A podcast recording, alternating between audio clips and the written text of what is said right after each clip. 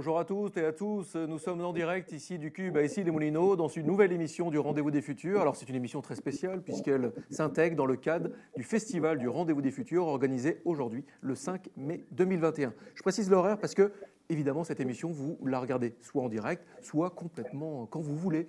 Donc euh, bienvenue à vous. Vous nous regardez en vidéo sur la plateforme où vous êtes ou vous euh, nous écoutez ou vous nous regardez avec vos oreilles euh, sur n'importe quelle plateforme de podcast. Et vous avez bien raison. Bienvenue donc dans cette nouvelle émission. Euh, je ne vous le présente pas, mais quand même, Nils Aziosmanov, euh, bien sûr, partenaire de tous les défis du Rendez-vous des Futurs. Bonjour Nils. Bonjour Éloi. Cette émission est coproduite par JD Carré, Triple C et Le Cube. Et ce format est donc particulièrement particulier euh, nous allons aborder différents mots-clés. Euh, là, je les pose là comme ça sur la table et puis après, euh, on va tout doucement les détricoter. On va parler de créativité, bien sûr, on va parler de nudge, on va parler de comportement, on va parler de levier d'action, levier d'engagement, on va parler, nous questionnerons évidemment le sujet de la créativité. Et tout ça, nous le ferons avec nos deux invités. Alors, je vous présente Isabelle Capron-Piozzo, vous êtes en direct, bonjour, vous êtes en visio, pardon, bonjour. Bonjour. Nous vous entendons bien et c'est parfait. Alors, moi, pour les présentations, euh, je suis partisan de la simplicité, bien sûr. Euh, du coup, euh, je, vous, avez bien fait, vous êtes sur Twitter, c'est beaucoup plus facile pour présenter quelqu'un. Vous avez une mini bio Twitter, je présente la mini bio Twitter. Voilà, en gros, je, vous explique comment je fais. Vous êtes responsable RD HEP VS, management de la créativité et de l'innovation, leadership transformationnel, management orienté humain. Et ce qui est bien avec ces mini bios, c'est que réellement tout est dit. Il y a les, les grands mots-clés du moment, parce que cette mini-bio, ce ne sera peut-être pas la mini-bio que vous mettrez dans un an, mais voilà, ça c'est dit. Euh, Étienne Bressou, bonjour Étienne. Bonjour. Alors, vous êtes euh, auteur, vous êtes euh, TEDx speaker. alors après, il y a toute une série de hashtags, évidemment. C'est aussi ça. Le à l'oral, c'est moins fun. les bio Twitter. Behavioral. puis après, il faut avoir de l'accent quand c'est en anglais. Science, Nudge, éducation. député CEO BVA, BVA Nudge. Euh, groupe BVA, Nudge France, DAD. Ça, j'ai compris. Euh, une question pour démarrer, je vous la pose, euh, Isabelle, Isabelle Capron-Piozzo. une question vraiment toute naïve, mais Déjà, c'est mon truc. Et puis, euh, euh, je, reprends euh, un item d'André Braic, du regretté André Braic. Lui, toute sa vie, il a voulu pouvoir expliquer ce qu'il faisait au quotidien. c'était le système solaire, c'était Saturne, à un enfant de 7 ans. Donc moi, je vous pose exactement tout pareil. Je suis un enfant de 7 ans. Dis Isabelle, c'est quoi la créativité? De quoi on parle? Alors, la, créativité, hein, c'est, je dirais, la capacité à formuler, à dire, à exprimer le plus d'idées possible, si je devais l'expliquer justement à un enfant. Étienne Bresson, la créativité, c'est quoi? La créativité, c'est l'ouverture d'esprit, c'est sortir de la boîte, sortir du cube, on va dire aujourd'hui pour faire plaisir à Nils. Tout en y restant un peu pour lui faire plaisir aussi. Tout en y restant un petit peu, mais c'est s'autoriser à aller au-delà de ce qu'on vous impose. Nils Osmanov, donc président du Cube, euh, effectivement, je le rappelle. Euh, à vous. Alors, euh, bonjour à tous les deux, merci d'être là. Le, la créativité, c'est un sujet qui est très, très, très, très vaste en, en réalité.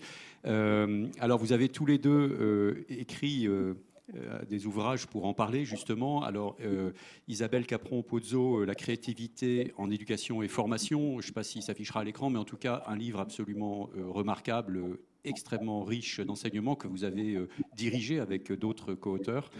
Et puis Étienne Bressou, Le nudge et autres coups de pouce pour mieux apprendre. Et bien entendu, dans ce mieux apprendre, il y a la question de la créativité, de développer sa créativité.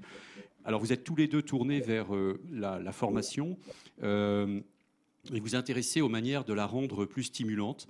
Euh, en développant euh, donc à la fois la créativité intrinsèque, celle qui émane de l'individu, mais aussi euh, en, en, s'aidant de méthodes comme le nudge qui vont orienter nos comportements d'une certaine manière pour développer plus facilement nos compétences. Alors, première question que j'ai envie de poser euh, donc à Isabelle, c'est euh, vous m'avez dit euh, je rêve de créer l'école qui n'existe pas encore. Est-ce que vous pourriez arriver à la, à la résumer cette école? Ça serait quoi en fait? Alors cette école, déjà peut-être même, elle, amènerait à revisiter le concept de l'école. Hein. Aujourd'hui, on, on, parle beaucoup de classes flexibles, mais je pense que demain, on devra également réfléchir sur qu'est-ce que l'école flexible et avoir une réflexion sur l'environnement. Mais cet environnement ne sera pas suffisant. Il y aura toute une refonte, hein, si je vous permettez de rêver, du, système, un changement sociétal où on, va repenser euh, l'éducation, de l'enseignement-apprentissage jusqu'à l'évaluation, peut-être en ayant des formes alternatives beaucoup plus valorisantes et qui accentueront beaucoup plus sur le processus hein, que sur le, produit euh, final, en mettant en évidence justement peut-être euh, d'autres capacités et pas uniquement les capacités cognitives. une école aussi peut-être un peu plus digitalisée, euh, avec une forme éthique hein, et de responsabilisation qu'on mettra derrière l'utilisation de la digitalisation. Et puis un espace où euh, l'élève aura la possibilité d'explorer des possibles dans un cadre sécurisé qui restera justement garanti par, euh, par le contexte et par l'enseignante ou l'enseignant. Merci. Alors Étienne Bressou, vous avez écrit Nudge et autres coups de pouce pour mieux apprendre, former et se former avec les sciences comportementales. Même question, rapidement, pour vous, si vous aviez une baguette magique, vous créez l'école du futur ou l'école d'aujourd'hui d'ailleurs, elle serait comment cette école? Qu'est-ce qu'elle aurait de particulier? Le point sur lequel j'insisterai pour cette école magique, c'est une école qui développe le talent de chacun et qui prend en compte la diversité et la multiplicité des intelligences et des talents des enfants. Euh, on a et, puisque mon, livre porte sur les sciences comportementales, il y a énormément d'expérimentations qui sont faites dans le cadre éducatif, et ce sont aussi des sciences de l'éducation qui sont absolument passionnantes. Et une, expérimentation qui a été réalisée euh, et qui en fait démontre que quand vous avez des enfants euh, dans une école et que vous leur demandez de résoudre un problème, à trois ans, ils sont capables de trouver une trentaine de solutions. Alors les plus folles, hein, euh, qui marchent pas, mais c'est aussi ça la créativité, c'est d'aller vers plein de choses nouvelles parce qu'ils ont tous des talents et ils ont tous une intelligence qui leur permet de trouver plein de choses. Quand vous reprenez ces mêmes enfants quelques années plus tard, euh, à 6 ans, à 8 ans, à 10 ans, bah, plus vous avancez et plus le nombre de solutions que les enfants vont trouver vont être euh, faibles. Parce que effectivement, l'école ne va pas favoriser cette créativité telle qu'elle est. Alors, je parle d'une école qui est aussi en train d'évoluer, et c'est tant mieux, euh, pour aller au maximum vers ça. Donc, l'école idéale, c'est celle qui aide les enfants à développer leur propre talent. Alors, j'ai une question euh, pour Isabelle et puis une pour Étienne. pour entrer dans le concret du sujet, si je puis dire la créativité, Isabelle, vous dites euh, que c'est du cognitif, du conatif, de l'émotionnel et de l'environnement. Euh, est-ce qu'on peut euh, revoir très rapidement ces, quatre aspects qui donc sont un peu la, recette magique de la créativité? La recette magique, je ne sais pas, mais en tout cas, des facteurs qui vont permettre de, booster la créativité. Effectivement, plus ces facteurs seront présents plus euh, on offrira des conditions à l'élève pour euh, qu'il soit créatif. Donc, c'est le modèle de l'approche multivariée qui a été développé par, par Hubert, qui nous dit qu'effectivement, dans la créativité, on doit pouvoir réunir des facteurs cognitifs au niveau donc de la pensée, c'est-à-dire la capacité à ouvrir des idées, à explorer des chemins difficiles hein, parfois, mais pour converger vers une solution. On doit pouvoir offrir aussi un cadre challengeant, hein, le niveau euh, conatif, où on va euh, sortir progressivement l'élève de sa zone de confort pour lui permettre de prendre des risques et d'essayer de se dépasser. Nous avons également les facteurs émotionnels, donc avec l'idée de pouvoir euh, vivre un certain nombre d'émotions pendant ces expériences créatives qui vont renforcer justement les apprentissages. Et enfin, le facteur environnemental quelles sont les conditions que l'espace m'offre pour pouvoir justement offrir des dispositifs alternatifs. Merci. Alors Étienne, il y a quelque chose qui arrive, dont on parle de plus en plus, c'est le nudge. Euh, et le nudge dans la formation qui est votre sujet. Alors, qu'est-ce que le nudge déjà, euh, pour qu'on comprenne euh, qu'est-ce qu'il y a derrière ce mot? Alors déjà, pour qu'on comprenne bien ce qu'il y a derrière ce mot anglais, je vais le traduire en français. Un nudge, si je le traduis en français, c'est un coup de pouce. Et l'idée du nudge, c'est de designer l'environnement de choix des individus pour les aider à atteindre leurs propres objectifs et pour aller vers un comportement vers lequel ils souhaitent aller. Si je prends l'exemple de la formation, je pense qu'aujourd'hui, on sait tous que le monde évolue plutôt pas mal. On sait tous euh, euh, on a besoin de se former pour pouvoir répondre à ces évolutions du monde. Et pourtant, c'est pas parce qu'on le sait qu'on va le faire. Et on peut avoir besoin de coups de pouce pour nous aider à aller nous former à un certain nombre de choses. Et c'est là que potentiellement le nudge met le nudge à côté d'autres techniques. Hein, le nudge n'est qu'un des leviers du changement de comportement par rapport à d'autres. Ben, le nudge va pouvoir aider les gens à s'inscrire à des formations. Le nudge va pouvoir aider les gens à bien suivre, à se former, à s'engager dans la formation. Et puis le nudge va pouvoir aider les gens à mettre en application ce qu'ils auront appris, euh, euh, appris pardon, à l'intérieur de l'information, de la formation.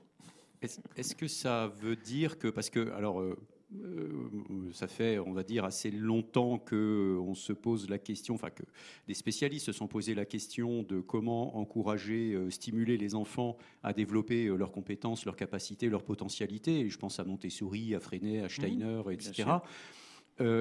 Qu'est-ce, est-ce Qu'est-ce que le nudge, en quoi le nudge se différencie de ces approches-là euh, Est-ce que et en quoi le nudge peut être à avoir avec euh, les neurosciences, euh, l'économie comportementale, enfin des sujets qui sont assez récents, nouveaux aussi dans l'histoire? Le, nudge, il va essentiellement s'axer sur la logique d'environnement. Je vais créer les facteurs environnementaux, que ce soit d'ailleurs des facteurs d'environnement physique ou que ce soit des facteurs d'environnement social.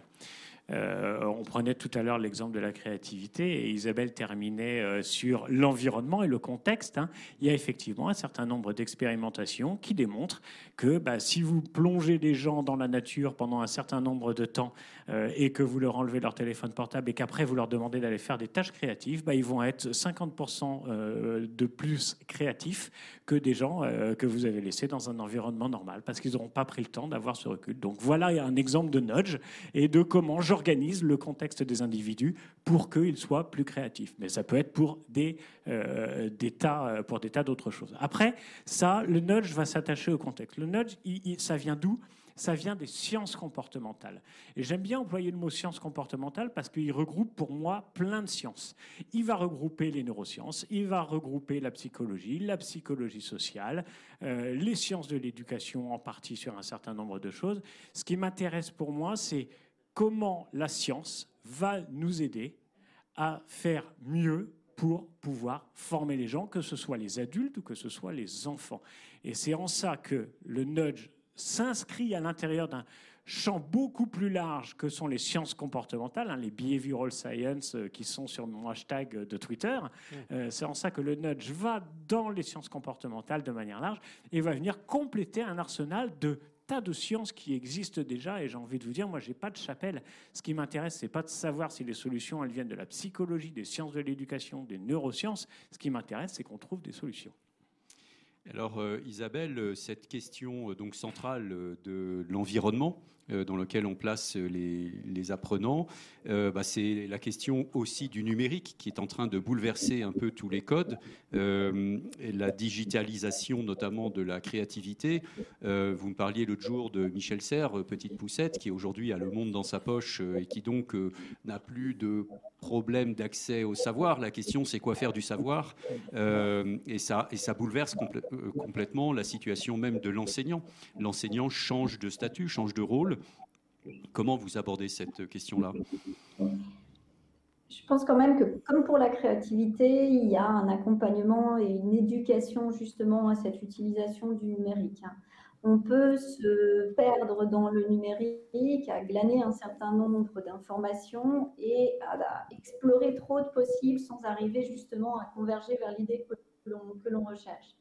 Donc c'est pour ça que ça reste important toujours d'avoir des, balises, d'avoir un cadre, d'avoir quelques contraintes qui permettent justement à l'élève de s'ouvrir à ce possible tout en convergeant derrière, parce qu'il ne faudrait pas que l'on parte sur une école inversée euh, qui prendrait complètement la divergence en oubliant justement la convergence, parce que l'un va avec l'autre dans le, dans le processus créatif.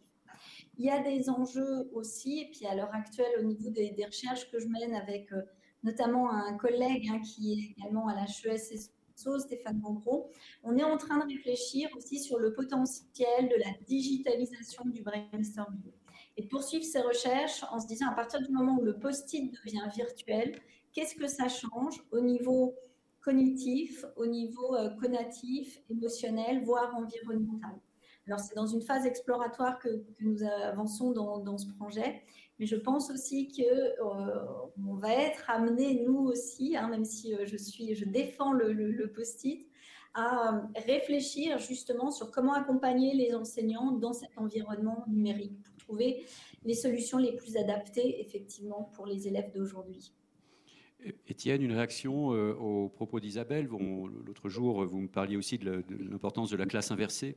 Euh, comment euh, oui, alors moi, ce que, ce que j'aime beaucoup dans la logique numérique, c'est vraiment l'utiliser comme un outil au service de la pédagogie. Et, et, vous citiez tout à l'heure des, des, des, des, courants, des courants pédagogiques, hein, Montessori ou autre. La classe inversée en est effectivement un qui s'est je, trouve beaucoup développé avec Salman Khan et la Khan Academy euh, à l'époque, et un ouvrage de Salman Khan qui est absolument euh, fabuleux à, lire et que je conseille à tout le monde sur la manière dont il a mis ça en œuvre. qui a quand même dit que l'école tuait la créativité. Euh, en rejoignant Sir Ken Robinson et, un livre, autre livre fabuleux qui s'appelle L'élément sur cette logique de créativité que je conseille aussi à, tout le monde parce que je trouve que ce sont des livres, des livres très inspirants. Donc oui, moi la, classe inversée, je trouve qu'il y a des choses fabuleuses et, alors je ne sais pas si c'est en ce sens-là qu'Isabelle parlait de convergence, euh, mais, mais en tout cas, je suis assez d'accord avec le fait que on va pouvoir aller glaner un certain nombre d'informations. Et pour moi, le rôle de l'enseignant, bah, c'est justement d'aider les enfants, d'aider les adultes, si on est dans des formations professionnelles, à utiliser l'ensemble des enseignements et de la connaissance qui est disponible absolument partout. Et, j'ai plus envie de voir le prof comme étant un coach qui permet d'utiliser ses savoirs et donc de faire converger et donc de faire utiliser l'ensemble de ses savoirs, euh, bah, plutôt que comme quelqu'un qui va effectivement descendre euh, l'ensemble des savoirs dans la classe. Oui, alors Isabelle avait une formule que j'ai bien aimée euh, qui disait finalement, euh, il, faut, il faut que l'environnement permette de développer au maximum la créativité. La créativité, c'est de la divergence. Et finalement, le prof, son rôle, c'est peut-être d'amener de la convergence. Euh, mais pour y arriver, il faut que, je vous cite Isabelle, vous disiez, il faut que l'enseignement, l'enseignant, pardon, doit savoir lâcher prise. Alors, est-ce que vous pouvez un peu expliquer ça? Oui, alors c'est une réflexion hein, que, je mène avec un groupe de chercheuses depuis euh, quelques temps maintenant. on s'est euh, intéressé justement, alors euh, de manière un peu naïve au début dans des discussions, et puis on commence à lui donner une forme actuellement plus par rapport à nos recherches. Et puis on s'est aperçu que dans les modèles à l'heure actuelle de la créativité, bah, notamment dans le modèle de l'approche multivariée, il y avait une, variable qu'on utilisait de manière spontanée dans nos discours, mais qui ne faisait pas partie justement de la littérature, en tout cas pas de cette littérature, et qui est le lâcher prise. Et on a commencé à réfléchir en se disant, mais si on regarde le processus créatif, à quel moment le lâcher prise intervient? Et quel type de variable c'est? Est-ce que ça va être une variable à un moment émotionnel ou une variable conative Alors, je n'ai pas de réponse encore à ce stade parce que c'est vraiment un work in progress. On, est, on réfléchit justement en se disant, bah, ce sur quoi on est arrivé, c'est de se dire, quand je suis dans un processus créatif, je suis amenée donc à sortir de ma zone de confort. Et ça, la littérature l'a montré. Mais pour sortir de cette zone de confort, il y a un moment, il faut que je lâche prise. Il faut que je lâche prise euh, sur ce que je sais, sur le connu, sur le contexte, sur le, fait que ce qui va se produire m'échappe à un moment. Et c'est à partir du moment où j'ai ce lâcher prise que je peux prendre mes risques et avancer. Euh, mais ce sont des hypothèses qu'on est en train de, tester au niveau des, recherches, mais je crois qu'il y a quand même un nouveau concept dans les modèles à introduire et à, creuser pour mieux saisir le phénomène qui se produit.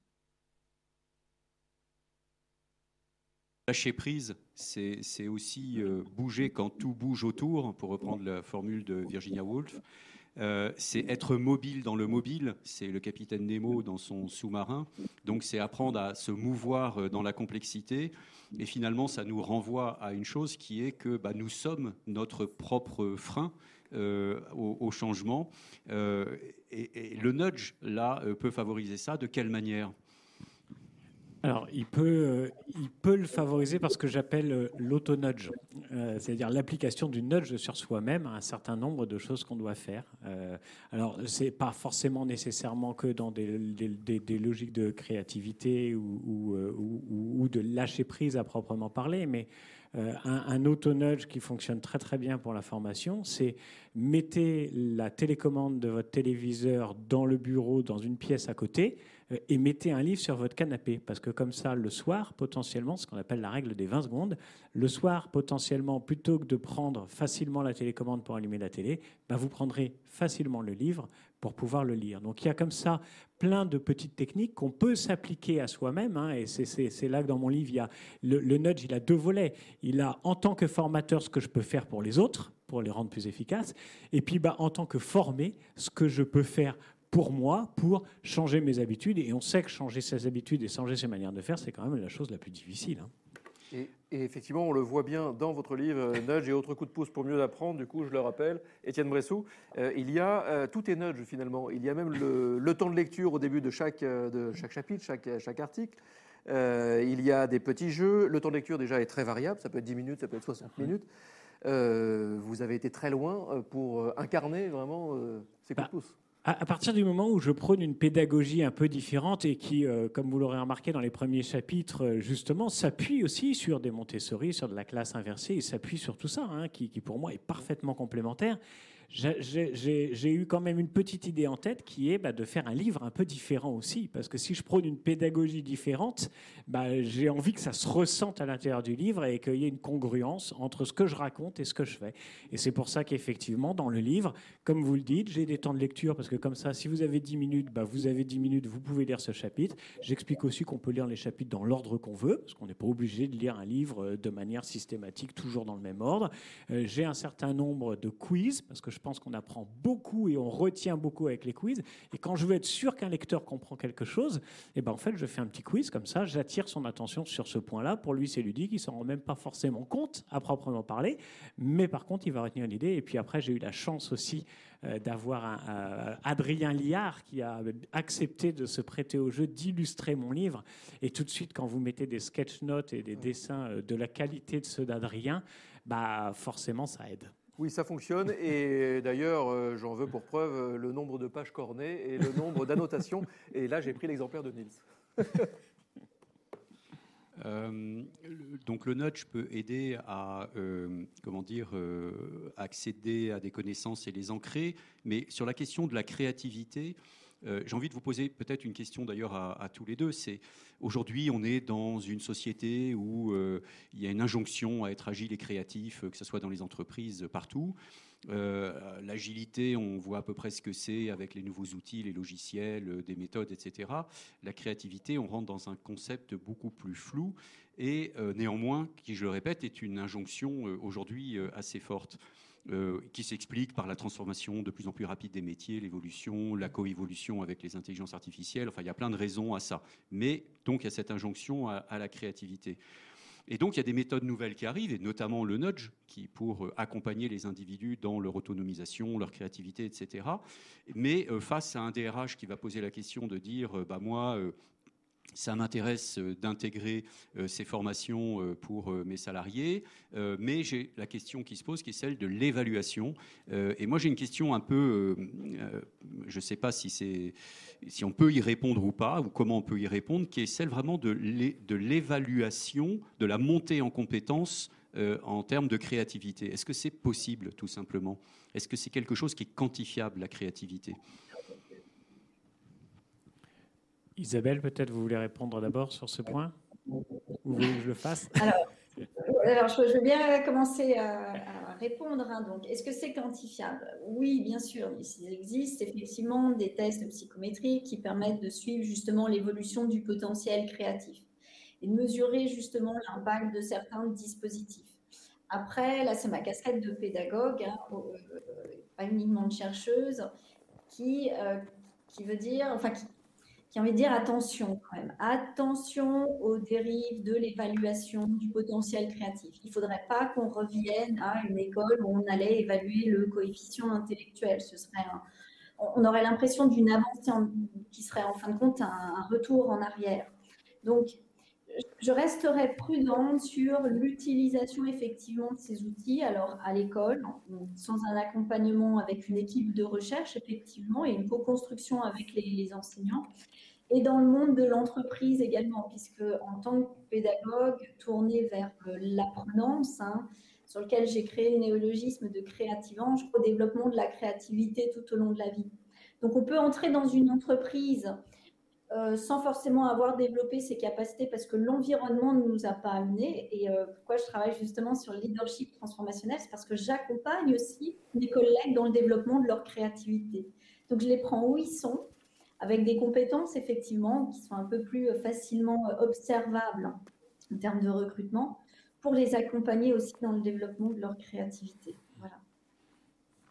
Je peux compléter euh, en disant qu'au-delà des échelles psychométriques euh, qui, peuvent exister, il y a aussi des tâches hein, euh, qui, existent pour, et c'est notamment celles qui peuvent être utilisées pour les enfants. Par exemple, la tâche de l'œuf qui va permettre de déterminer quel est le, degré de créativité des individus. En gros, vous avez un œuf, il faut le faire descendre de 10 mètres jusqu'au sol sans qu'il casse. Vous avez plein de manières de faire qui sont codifiées, qui permettent de, voir un petit peu la créativité. Nous, c'est des choses qu'on utilise, ces, tâches-là. notamment justement dans des logiques d'expérimentation sur lesquelles on veut voir si un facteur contextuel ou social va influencer la créativité. Par exemple, est-ce que euh, le fait d'avoir un groupe d'individus mixtes, c'est-à-dire hommes, femmes, ou avoir que des hommes ou avoir que des femmes, va favoriser ou pas euh, la logique de créativité. Après, pour moi, ce ne sont pas des échelles euh, qui sont euh, utilisées aujourd'hui dans les entreprises. Ce n'est pas nécessairement pour moi, je rejoins Isabelle sur la logique de il ne faut pas qu'une une tyrannie d'une métrique vienne se substituer à la tyrannie d'une autre métrique, parce que très concrètement, ce n'est pas l'objet. L'objet, c'est d'avoir des gens, des têtes bien faites et, et qui, effectivement, ont du bien-être. Et c'est ça qui va apporter la performance à l'intérieur de l'entreprise c'est que vous vous y sentiez bien et que vous puissiez faire évoluer votre potentiel plutôt que d'y être enfermé.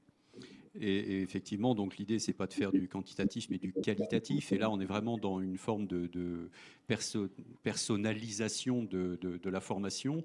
Euh, vous connaissez la formule d'Einstein euh, tout le monde a un potentiel créatif, ou tout le monde est un génie, mais demander à un poisson de monter un arbre, euh, voilà. Donc, c'est comment on fait pour que justement, enfin comment on arrive à, personnaliser de plus en plus euh, la formation et peut-être juste en, je dirais, euh, corrélé à ça, euh, dans le contexte actuel de, l'école, par exemple, l'école publique, où on voit qu'il y a une solitude très très forte des enseignants aujourd'hui dans, dans, ce système, comment on arrive à faire bouger les lignes et à trouver des manières beaucoup plus individualisées, beaucoup plus personnalisées d'accompagner les élèves dans la formation. Peut-être Isabelle d'abord et puis... Vous-même, vous-même, est-ce que, pour dire les choses autrement, vous-même, euh, est-ce que c'est pas un combat de tous les jours euh, Je pense par exemple à, Céline Alvarez aussi, qui a pas mal le fait parmi d'elles euh, sur cette question, qui a dû partir en Belgique pour pouvoir faire des expérimentations avec des enfants parce qu'en France, elle trouvait pas sa place. Il y a quand même un vrai sujet, quoi. Bon, le, proverbe, hein, nul n'est prophète dans sa patrie, hein, et parfois, effectivement, reflète bien hein, ce, qui, ce, qui, peut se produire. Euh, je dirais que c'est pour moi un projet de, carrière, c'est un projet de toute une vie, c'est euh, ça habite aussi, sur le plan euh, plus personnel. Donc oui, il y a un enjeu, je dirais, d'arriver à permettre à certains enseignants de sortir de cette solitude pour trouver aussi des conditions où ils peuvent expérimenter de nouveaux dispositifs d'enseignement-apprentissage dans un contexte bien précis.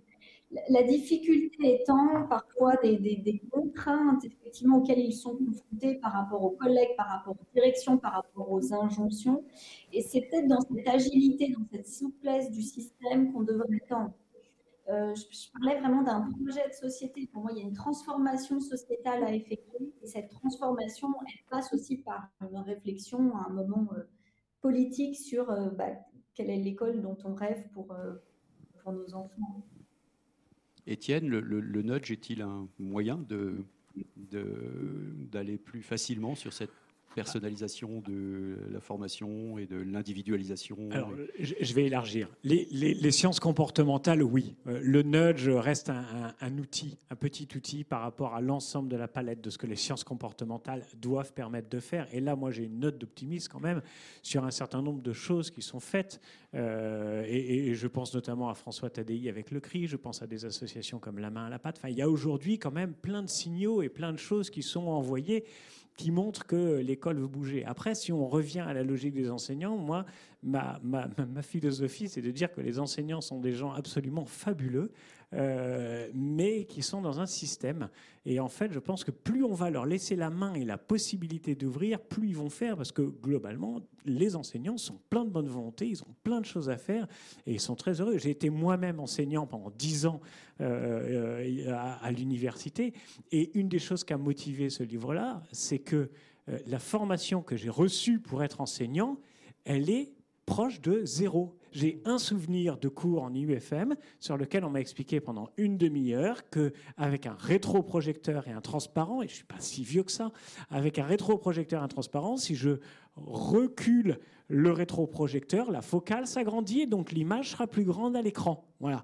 C'est ça qu'on m'a appris dans un IUFM. C'est pas ça que j'avais envie d'apprendre. Donc je suis arrivé devant des étudiants avec mon vécu à moi et absolument aucune formation. C'est-à-dire que j'étais prof d'université avec énormément de savoir sur des sciences dans lesquelles j'avais passé un doctorat, absolument aucun savoir sur des logiques de pédagogie. Donc il y a peut-être aussi déjà quelque chose à faire à cet endroit-là, parce que les profs sont, à mon avis, sacrément ouverts. Et si j'ai écrit mon livre, c'est parce que plus je suis devenu spécialiste des sciences comportementales quand j'ai quitté l'éducation, plus je me suis dit, mais en fait, plus jamais je pourrais enseigner comme je le faisais avant. C'est pas possible.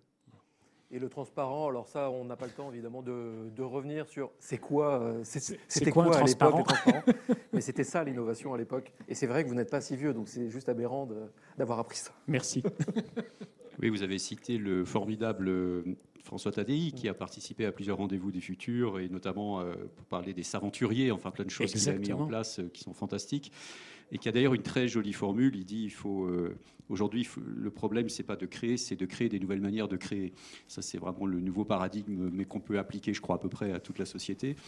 Euh, je, une toute dernière question, Nils? Une dernière question. Alors peut-être euh, un, tout petit peu, comment dire, provocatrice, mais parce qu'elle est d'actualité.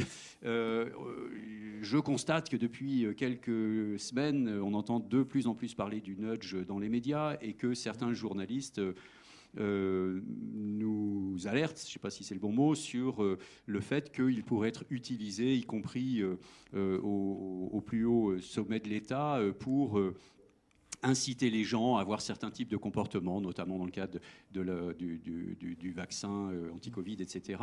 bon, vous avez dû voir un peu circuler tous ces articles autour du nudge. ça risque de ne pas lui donner une très bonne image. Comment vous réagissez par rapport à ça?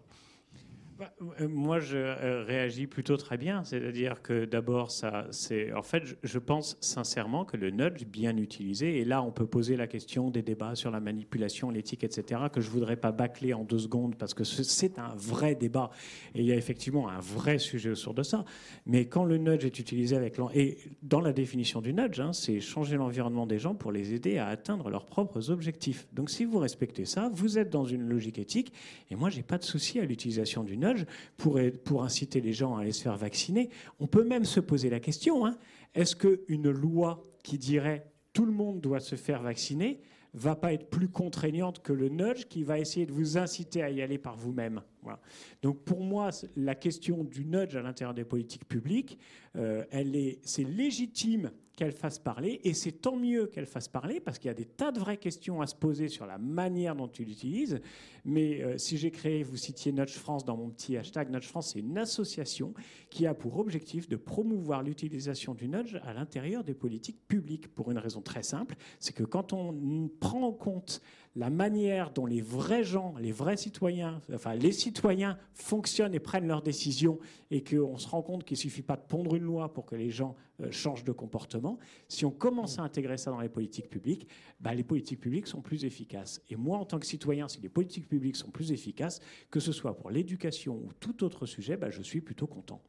Alors juste, euh, ce sera, euh, je m'octroie un petit peu le mot de la fin finalement, euh, juste un, petit rebond, Étienne Bressou. Euh, à Bordeaux, la mairie de Bordeaux euh, lance ce qu'ils appellent l'urbanisme pragmatique.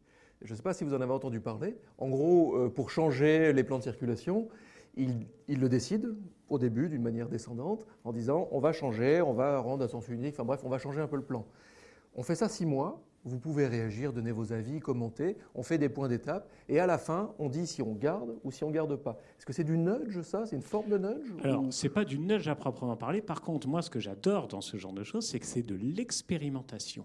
Et, l'expérimentation, qu'elle soit pour les... Enfin, c'est quand même assez nouveau de mettre l'expérimentation dans les politiques publiques. On expérimente, par exemple, 80 km/h, on voit ce que ça donne, et en fonction de ce que ça donne, on continue ou on continue pas. Est-ce que c'est pas mieux qu'une décision bureaucratique? Il y a des sujets politiques autour après. Je suis d'accord. Je, je, est-ce que c'est pas une fabrique du renoncement par défaut aussi? Parce qu'au bout de six mois, un an, on se dit bon bah ok, on y est passé. Ah bah ça, ça, dépend. De, c'est, la manière dont les politiques peuvent potentiellement utiliser ce genre de choses ou ne pas utiliser ce genre de choses. Mais il y a des régions qui ont fait marche arrière hein, sur les 80 km/h. Donc très concrètement, pour moi, tant qu'on peut expérimenter, en, fait. Euh, on, peut avoir plein de bonnes idées. Tant qu'on ne les a pas testées, on ne sait pas si elles marchent bien. Et, tous les modèles économiques, ils sont absolument géniaux, tous les, tous, les modèles mathématiques ou autres, ils permettent de faire des tas de chiffres, mais ils ne permettent pas de prendre en compte la réalité de l'être humain. Et c'est ça, les sciences comportementales.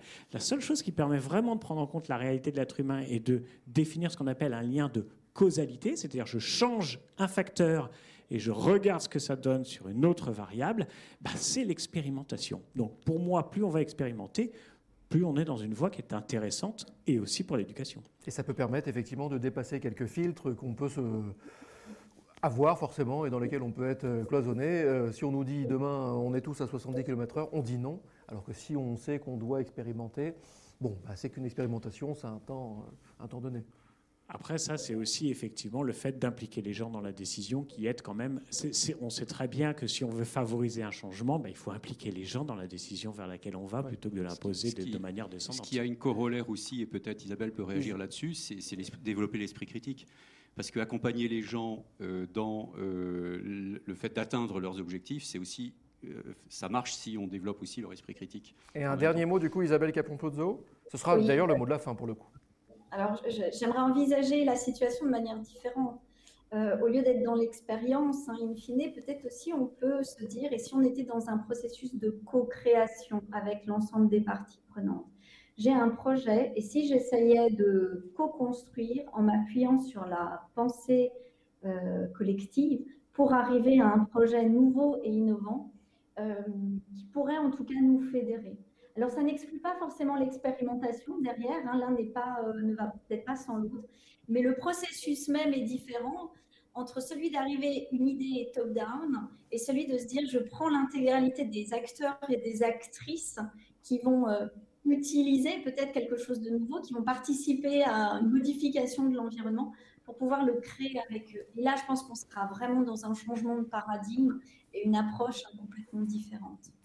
Merci beaucoup, Niels. Je vous laisse remercier vos invités. Merci infiniment et j'invite vraiment euh, tous ceux qui nous écoutent, toutes celles et ceux qui nous écoutent, de lire vos livres. Alors, La créativité en éducation et formation aux éditions Debec et Isabelle Capuron-Pozzo, sous la direction d'Isabelle Capuron-Pozzo. Euh, alors, moi, à chaque fois, c'est ma preuve. Quoi. Ça, c'est les bouquins de Niels, ils sont imprêtables. Du coup, euh, bah, du coup, c'est pas forcément développement durable parce que bah, on achète chacun un. Mais, mais c'est fascinant de voir tout ce stabilo, toutes ces annotations. Dans les deux livres d'ailleurs, votre livre d'Étienne Bressou également, Nudge et autres coups de pouce pour mieux apprendre, euh, avec effectivement des illustrations fabuleuses d'Adrien Liard aux éditions Pearson. Merci beaucoup, merci d'avoir accepté le jeu de, de, cette émission, émission au format assez particulier. Merci beaucoup Isabelle Capion-Pozzo. Euh, merci à nos coproducteurs JD Carré, Triple C, Le Cube. Retrouvez cette émission en vidéo et sur toutes les plateformes podcast audio. Et comme d'habitude, si vous le voulez, aimez, commentez et ensemble, partageons le changement. A tout de suite sur les réseaux.